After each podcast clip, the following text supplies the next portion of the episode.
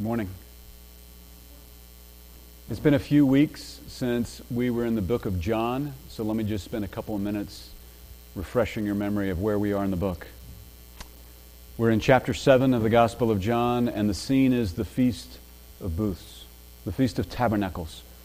And the feast is held there in Jerusalem. There were three great feasts that all Jewish men were required to go to every year.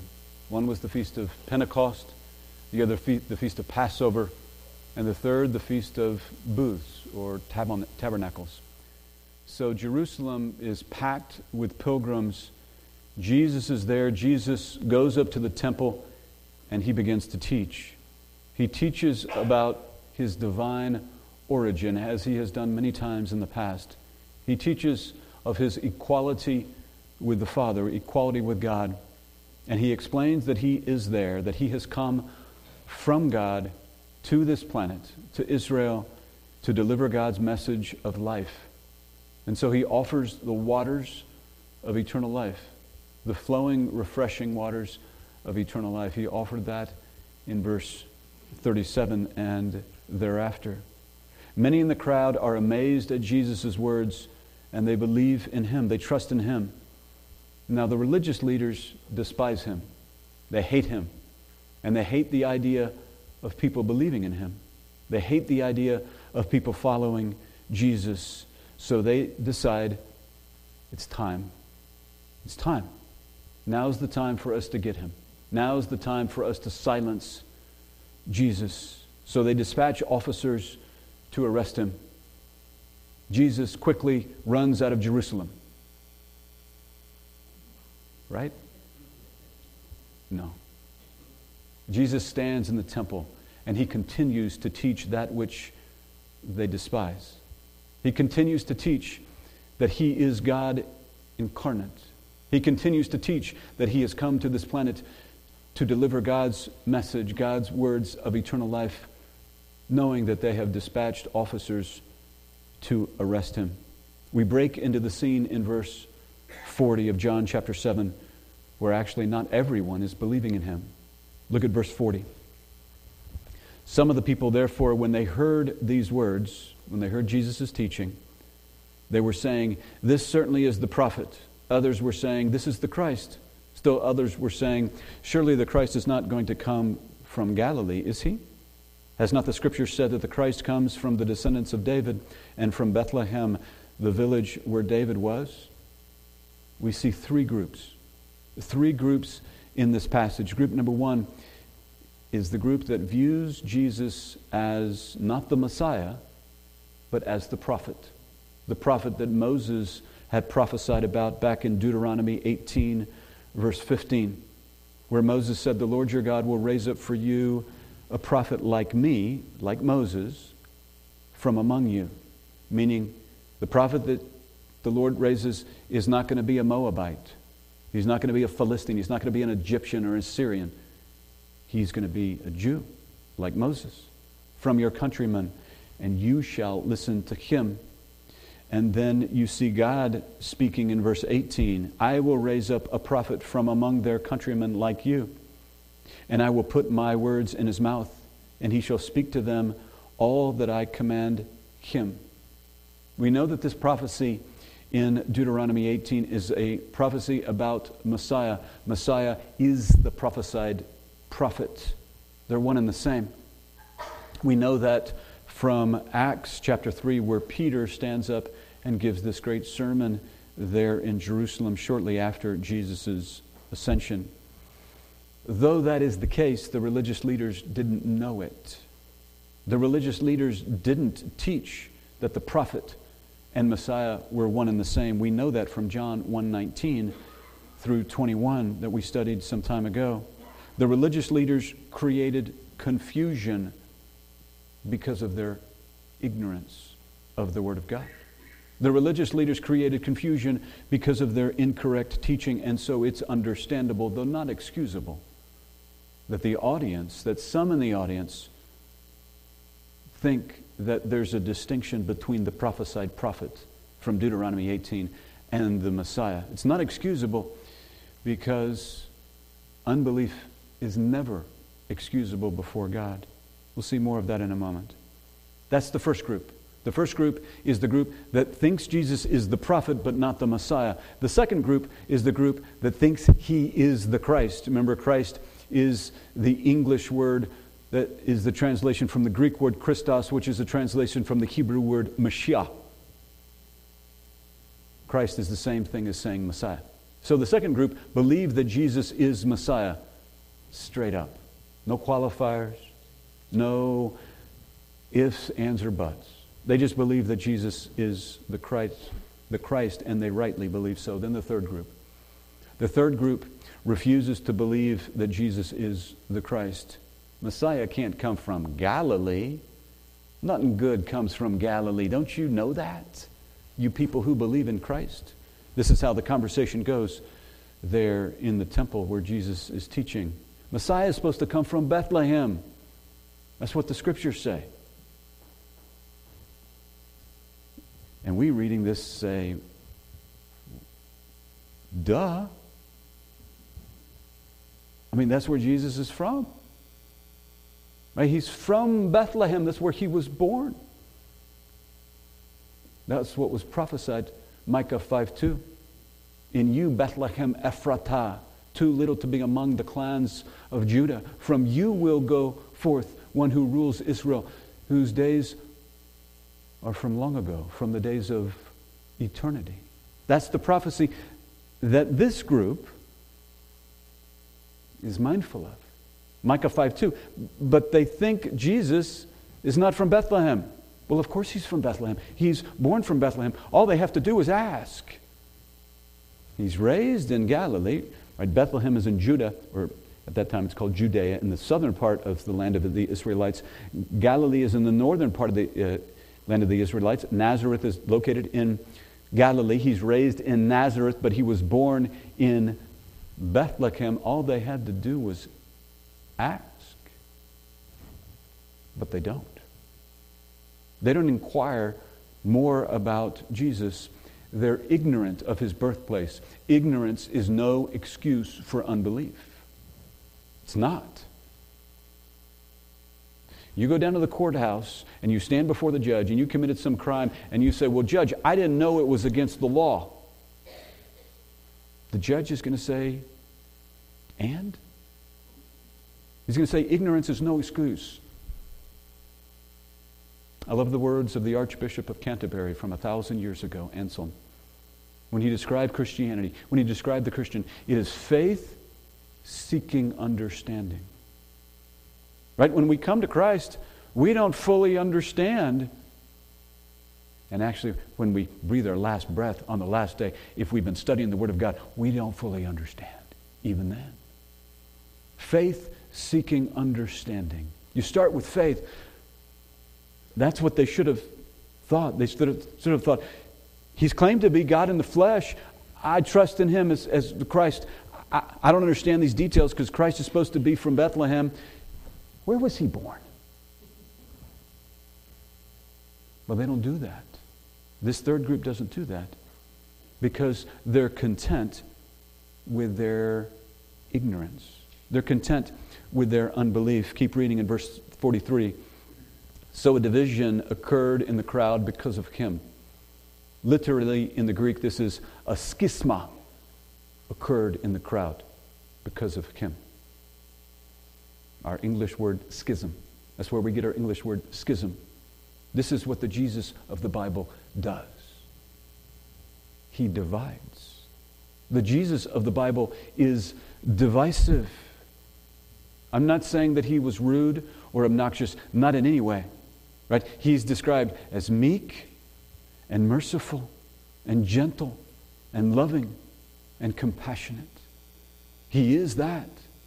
But make no mistake, he is divisive because he is truth he is truth personified. I am the way, the truth, and the life, and no one comes to the Father. That claim is a claim not that he speaks truth, but that his very essence, he is truth. His nature is truth. He is truth personified, and truth divides no matter how meek and gentle and compassionate and loving Jesus was and is.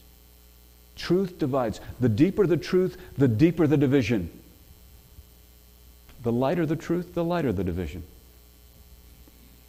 All right? If I say that the Fighting Texas Aggie Band is a better band than the University of Texas Band, that's the truth.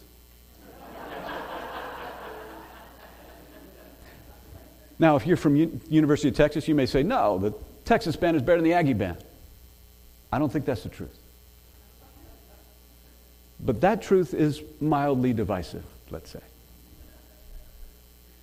But if I tell you that you will spend eternity in the lake of fire if you reject Jesus Christ for the forgiveness of your sins and the receiving of eternal life, if I tell you that you will suffer God's condemnation for eternity in the place that Jesus described as weeping and gnashing of teeth, and you reject it, that is most divisive though it is true. That truth is much deeper than a truth about trombones and trumpets.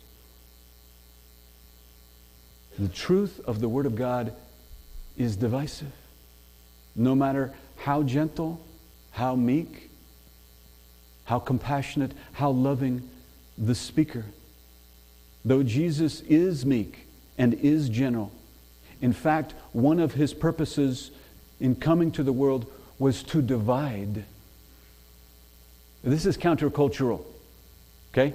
The, the, the world views Jesus as a Jesus of their own imagination, as a Jesus who is meek and gentle and compassionate and loving, and only that. To be sure, he is that. But he's also wrathful. The scripture uses the phrase the wrath of God over 600 times. He's also righteous and holy. And the scripture says he came to this earth to divide. Look at what it says in Luke 12, verse 49. Jesus says in verse 49, I have come to cast fire upon the earth, and how I wish it were already kindled but I have a baptism to undergo, and how distressed I am until it is accomplished. He's referring to his death on the cross for the sins of the world. Verse 51 Do you suppose that I came to grant peace on earth? I tell you no, but rather division. Schisma. Schism. Verse 52 For from now on, five members in one household will be divided three against two, and two against three. They will be divided father against son, and son against father, mother against daughter, and daughter against mother, mother in law against daughter in law, and daughter in law against mother in law. The power and the presence and the word of Jesus is divisive. At least the Jesus of the Bible. Because his truth cannot be avoided. You can ignore it, but you can't evade it. It's coming. His truth divides. It divides between those who trust in Him and those who do not. It even does it in families. Someone from a Muslim family, someone from a Jewish family, if they trust in Christ, most often they're ostracized. You're dead to me, that child is told by the parents. Most often, it's fulfillment of what Jesus speaks of here in Luke 12. Then we keep reading in John chapter 7, verse 44. Some of them wanted to seize him, but no one laid hands on him. We know from verse 19 that the religious leaders wanted to kill him. This is how much they despise him. They want to kill him, they hate him, but no one lays a finger on Jesus. They can't because it is not yet his hour. It's impossible for them to lay a finger on him because it's not yet his hour. Ultimately, the murderers will seize him.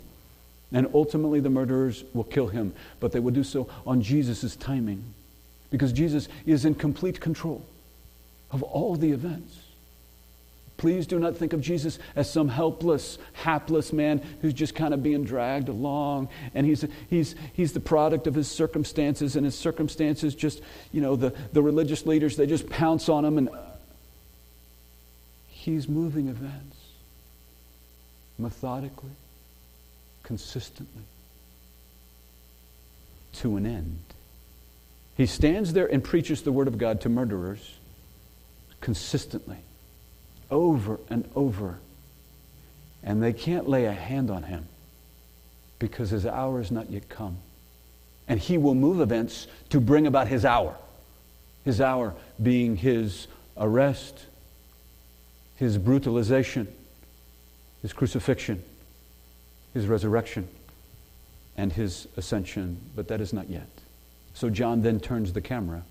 He turns the camera to those officers who are charged with the responsibility to arrest him. Look at verse 45. The officers then came to the chief priests and Pharisees, and they said to them, The chief priests and Pharisees said to the officers, Why did you not bring him? The officers answered, Never has a man spoken the way this man speaks. Udepate elaleisen hutos anthropos never spoken thus, man. That's what they say. Man don't talk like that. Humans don't talk like this human. The officers recognize that this is no ordinary man. They fail to arrest him not because they're worried about a riot not because they're worried, oh, some people believed in Jesus and some people didn't, and if we arrest him, then those guys are going to be against us. And then, eh, that's not why they don't arrest him.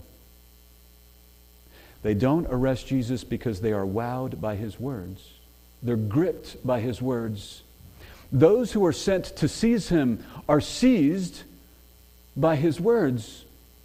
They go to arrest him because of his words, and his words arrest them. The one who speaks the Word of God, the one who is named the Word of God. Right? That's one of Jesus' titles, is the Word of God. The Word of God is alive and powerful and sharper than any two edged sword, piercing as far as the division of soul and spirit, of both joints and marrow, and is able to judge the thoughts and intentions of the heart. The Word of God is unstoppable the person who is the Word of God and that which He speaks. Remember what the, what the scriptures say, where God says, I will speak my word, and my word will not return to me empty without accomplishing its purpose. The word of God is unavoidable. You can't evade it. There's always, always the power that is in the Word. The Pharisees, of course, do not like what they hear from these officers. Keep reading in verse 47. The Pharisees then answered them You have not also been led astray, have you? No one of the rulers of Pharisees, rulers or Pharisees, have believed in him, has he? Notice they don't attack the officers for not arresting him. That's not why they attack him. That's not why they talk this way to these officers. They don't say, You didn't arrest him. No, they mock the officers. They mock the officers as naive and ignorant because they sense that the officers are leaning in Jesus' favor, like many of the crowd have done. In effect, the Pharisees are saying, We're the intelligentsia, we're the intellectuals. Okay? We set the standard of truth. It's us. We're the knowledgeable ones. We're the learned ones. And we've determined that Jesus is a deceiver. Only the naive, the ignorant, the simpletons, only the stupid believe in this man. Because we've determined that he is a deceiver. This is the typical attitude of the arrogant elitist. We see it today, right? among university professors, among the media, among Hollywood elite. Their perception of truth is what matters. They tell us what to think. And if we have the audacity to not follow what they think, it's not because they're wrong, it's because we're simpletons. It's because we haven't been sufficiently educated, or maybe we've gone to the wrong schools. We're just unknowledgeable. That's the attitude of the Pharisees, and it's the classic attitude of the arrogant elite, even in the year 2023. In the minds of the, these arrogant elite, only the ignorant and the unlearned trust in Jesus. And of course, this is no surprise to, G- to, to Jesus or to God. I mean, this is actually weaved in God's plan. This is God's design. God, in his great sense of humor, has ordained this. He has ordained to take the ones whom the world calls ignorant and foolish and use them to display his glory, calling them unto his eternal glory. God blesses the humble so that through them he may display his glory to a prideful, blind world. Look at how the Apostle Paul says it in 1 Corinthians 1. For consider your calling, he says to the Corinthian believers, consider your calling, brethren, that, you, not, that there were not many wise according to the flesh, not many mighty, not many noble, but God has chosen the foolish things of the world to shame the wise. And God has chosen the weak things of the world to shame the things which are strong, and the base things of the world, and the despised God has chosen. The things that are not, so that he may nullify the things that are, so that no man may boast before God. But by his doing, you are in Christ Jesus, who became to us wisdom from God, and righteousness, and sanctification, and redemption, so that just as it is written, let him who boasts boast in the Lord. The principle that runs from the Scripture, throughout the Scripture, from Genesis through Revelation, is that God exalts the humble and he humbles the exalted. Always. And in our great foolishness, we take God's patience as weakness. In our great foolishness, we take God's God giving more time to repent. We take that as his weakness. He's not weak. He's almighty. But he is loving and he is compassionate and he is merciful. And in his mercy, he gives us more time, more time to repent, more time to obey, more time to submit. But the principle that is unavoidable when you crack open the Bible is that God exalts the humble and he humbles the exalted because he alone is worthy. It's just a question of timing. It's not a question of if that he does that, it's a question of when. Then in verse 49, the Pharisees continue their arrogance. But this crowd, they say, this crowd which does not know the law is accursed. They call the crowd accursed. They're probably referring to Deuteronomy 28, where God lists various curses for those who disobey the law, for the Israelites if they disobey the law. What the Pharisees are saying is the crowd is ignorant of the law, so they disobey it. We, on the other hand, are learned. We're the intellectuals. We know the law, we obey it. They don't know the law, they disobey it. We're learned, they're ignorant. We're blessed, they're accursed. They're accursed because of their disobedience, accursed by God because of their disobedience, because of their ignorance of the law. The reason they don't understand that Jesus is a deceiver is because they're dumb. They're ignorant of the law and therefore they're accursed. We, on the other hand, we recognize the Pharisees say that Jesus is a deceiver because we're more knowledgeable. We're more learned. We're the intellectual, don't you the intellectuals, don't you know that? We're smart. Don't you know that? Officers? Why are you aligning yourselves or why are you even leaning towards aligning yourself with this crowd that is ignorant and that is accursed. See, John is a master of irony. The Apostle John, as he writes this, is a master of irony, and he displays it here. It's actually the Pharisees. The Pharisees are the ones who are accursed because in their pride they have rejected the Son of God. Remember what Jesus said in John 3, verse 18 He who believes in him is not judged. He who does not believe has been judged already because he has not believed in the name of the only begotten Son. Or in verse 36 of chapter 3, he who believes in the Son has eternal life, but he who does not obey the Son will not see life, but the wrath of God abides on him. You cannot get more accursed than being under the wrath of God. So the Pharisees reject the Son of God. Jesus says they are accursed, but the Pharisees flip it and say this crowd who are simpletons, who are dummies, who are unlearned, they're accursed because they believe in Jesus.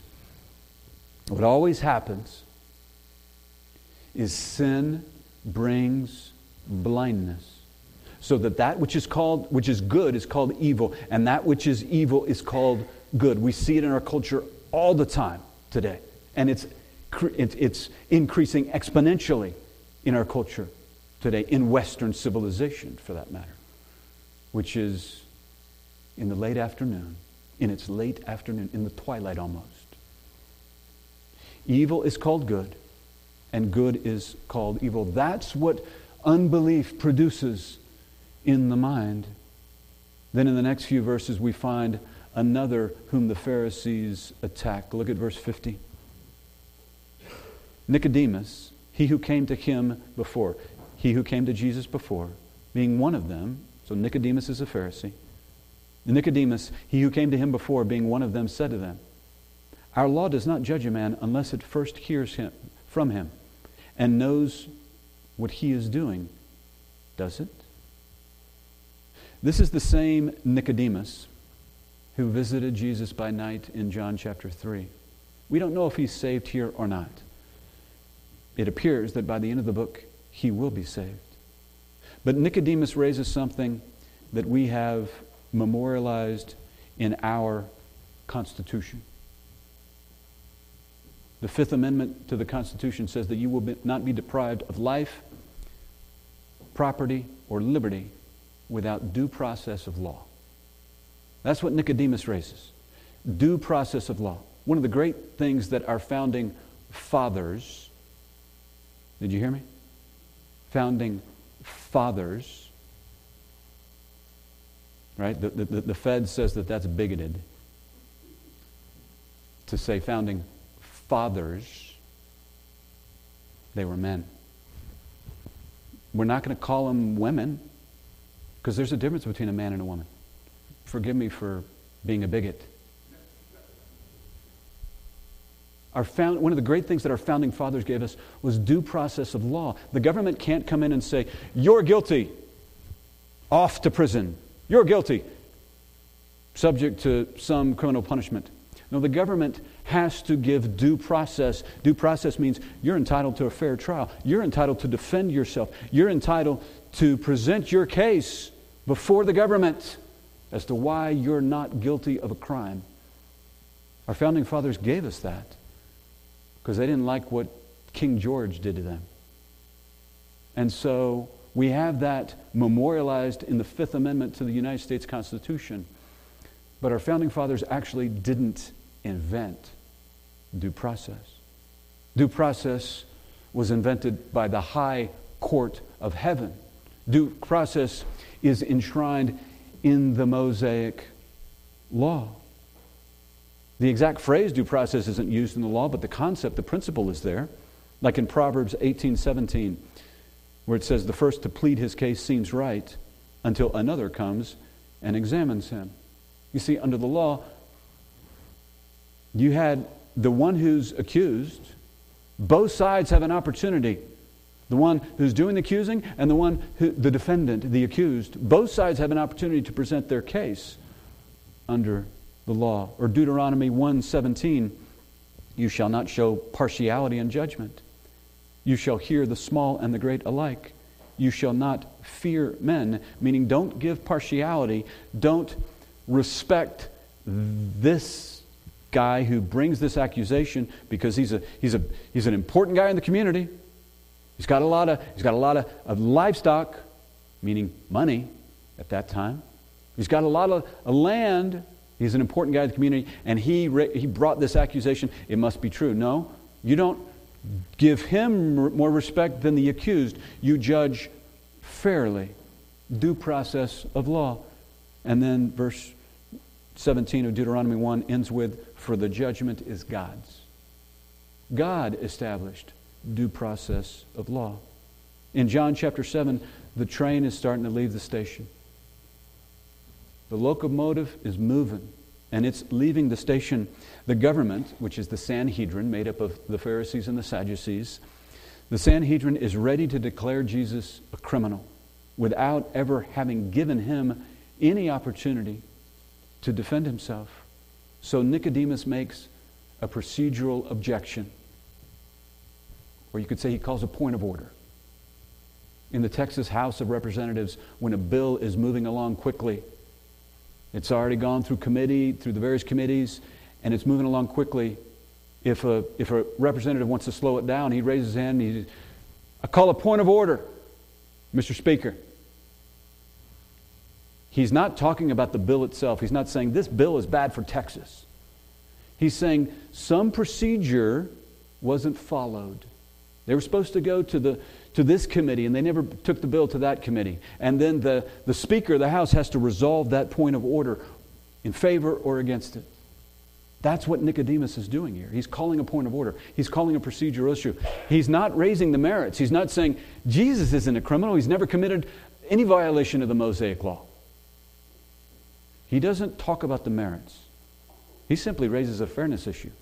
Doesn't our law require that we give a man, before we accuse him of a crime, before we determine that he's a criminal, doesn't our law require that he has the opportunity to defend himself, what we would call in our American legal system due process? Of course, the law required that. Nicodemus is raising simply a fairness issue, but his fellow Pharisees are disinterested in Jesus' words. They don't want to hear from Jesus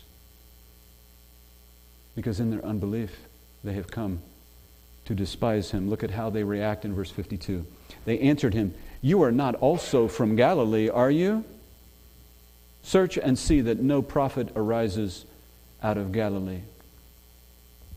There's an old saying among trial lawyers if the facts are on your side, then you talk about the facts and you talk about the facts and you talk about the facts and you beat the facts into the table.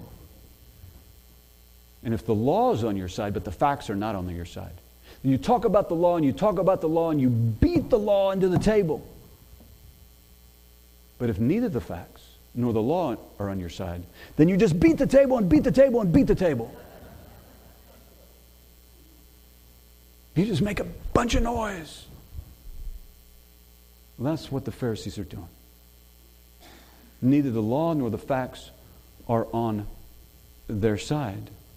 Of course, Jesus hasn't violated any provision of the law. So they pound the table. They attack anyone who appears not to agree with them. They attack the officers and they attack Nicodemus, neither of whom are really coming in and being very strong in Jesus' favor. They're both pretty low key. I mean, the officers just say, well, no one's talked like this man before. And Nicodemus doesn't say Jesus is innocent. He just says, shouldn't we hear him? Shouldn't we give him an opportunity so that he can present his case? The Pharisees despise Jesus, and so fairness and anybody who even appears to be in Jesus' favor must be attacked. The Pharisees bring up Galilee. And the reason they bring up Galilee here in this passage is because the religious leaders in Jerusalem in the south looked down on the Galileans, looked down on the people of Galilee. They're not very sophisticated. They're not very refined. We're the religious, refined people here in the capital in Jerusalem. Plus, there's, there are a lot of Gentiles up there in that region in the north. So they think that Nicodemus is defending Jesus, a Galilean, because Jesus was raised in Galilee, so, that they, so they accuse Nicodemus of himself being a Galilean. This is what you'd call an ad hominem attack. You know, an ad hominem attack is we're having a conversation, and maybe, you know, maybe the conversation gets a little heated, it's, it's some important topic, and, and I make my arguments, and you make your arguments, and your arguments are much more effective. And so I just kind of, your mama, because I got nothing else to say because I can't respond to your arguments because your arguments are right on point. And so I attack you. Your mama wears combat boots or something. I attack you personally. That's what they're doing here with Nicodemus. Nicodemus makes a point that they can't really refute. Of course, the Mosaic law allowed for an accused to defend himself before they convicted him. And they know that. So they accuse Nicodemus, well, you're just a Galilean, just like the guy that it, it appears you're defending. And everybody knows Galileans are simpletons. Galileans are unknowledgeable because nothing comes from Galilee that's good, the Pharisees think. And then in their emotional frenzy, as they're pounding the table, these experts in the scriptures say this Search the scriptures, and you'll see that no prophet has come from Galilee. In other words, Messiah can't come from Galilee. Nothing good comes from Galilee. Not even a single prophet. Is that right? Is that accurate? No prophet, no Old Testament prophet came from Galilee? No, that's not accurate. There's a very well known prophet that came from Galilee, a sensational prophet that came from Galilee, a prophet that no one ever forgets, a prophet that was involved in a sensational incident.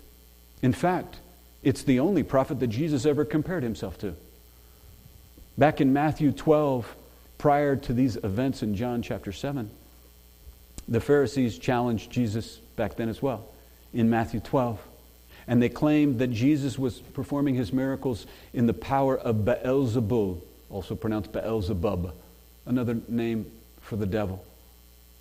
That's pretty strong rejection, right? When Jesus is performing miracles and they say, Yeah, I can't refute the miracle. Everybody knows you did the miracle, but you did it as the agent of the evil one, as opposed to the agent of the living God. They accuse Jesus of doing his miracles in the power of Beelzebul, and then they have the temerity to demand that he do a sign. To, to demand that he do another miracle after they just accused him of being the agent of the devil. Give us something flashy, Jesus. Come on. Dance for us. Do, do, do a nice miracle for us. This is Matthew 12. And look at Jesus' response in Matthew 12, verse 39. But he answered and said to them, An evil and adulterous generation craves for a sign, and yet no sign will be given to it but the sign of Jonah, the prophet. Where's Jonah from? He's from Gath Hepher. Gath Hepher is just a few miles from Nazareth. Jonah is from Galilee, and that's in the scriptures. That's not an extra biblical source. That's in the scriptures. That's 2 Kings 14, verse 25. Keep reading. In verse 40 of Matthew 12, Jesus says, For just as Jonah was three days and three nights in the belly of the sea monster, so will the Son of Man be three days and three nights in the heart of the earth. Jesus compares his death, burial, and resurrection to the sensational event of the prophet Jonah. How do you forget Jonah? I mean, Every kid is taught Jonah, right? I mean, every Hebrew kid had to be taught Jonah, just like we teach our kids today. Jonah. I mean, that's one of the first stories that you learn as a kid because it's so sensational. And just a side note here the intelligentsia today, right? They'd say that whole, that whole Jonah story, that's just, that's just fiction. That's just legend. Here's the deal If you can believe Genesis 1 1, everything else is easy. If you believe that God created the heavens and the earth, then He controls it. If He made the molecules of the big fish, then He can control the big fish. If He made our molecules, then He can control our molecules. Everything else is easy if you believe Genesis 1 1. Jesus, the Son of God, God incarnate, links His ministry to the event that the intelligentsia in the year 2023 would say, that's just plain simpleton, gibberish.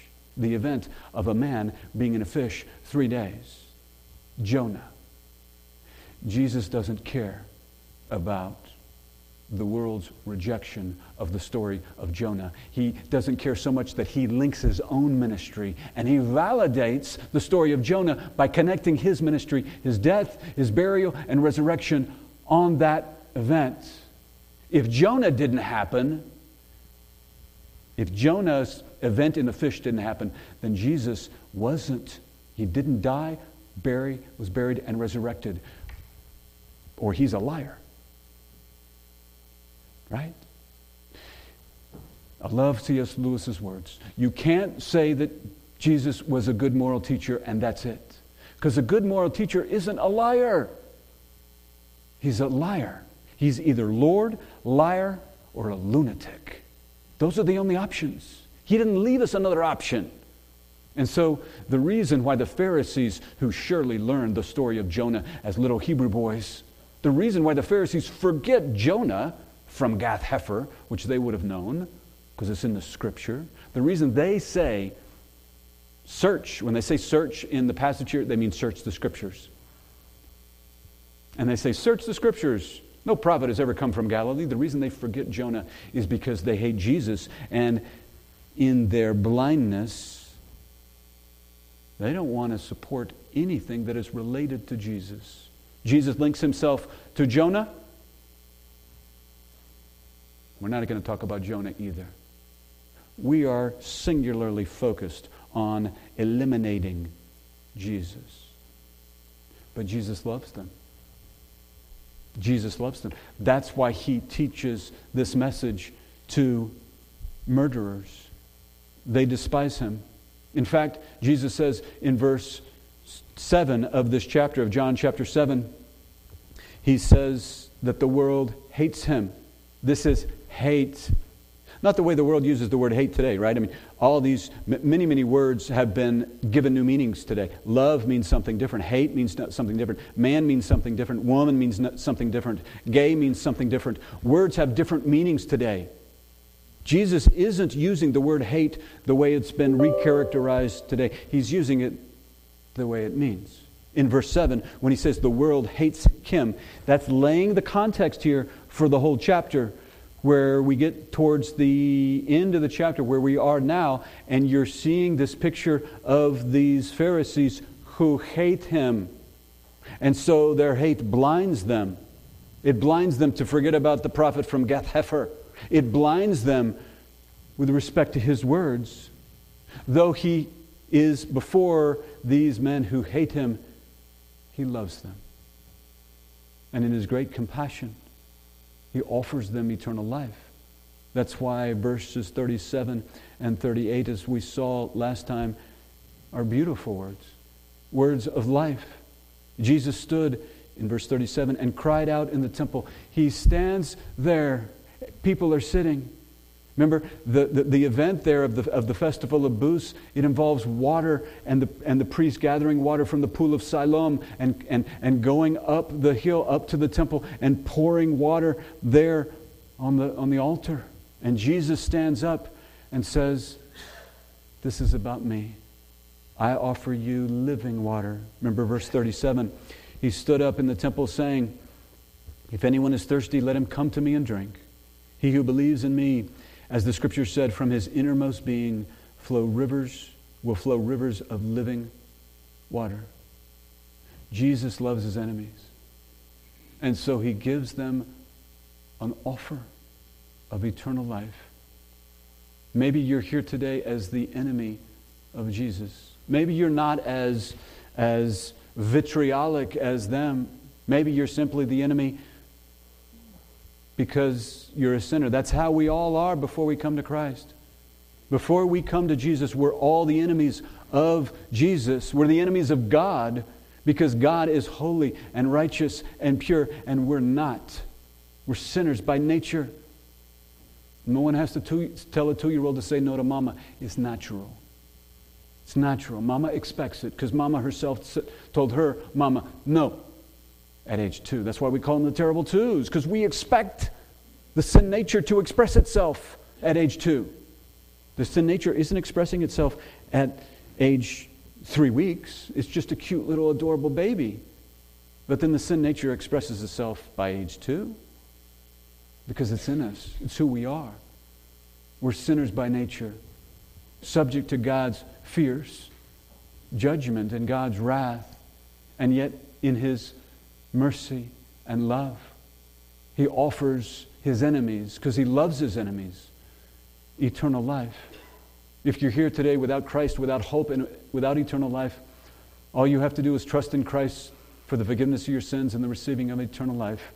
Or if you're that way and you're watching this video message, all you have to do is trust in Christ for the forgiveness of your sins and the receiving of eternal life. And in that instant, you become the child of God, the daughter of God, the son of God. No longer under his judgment.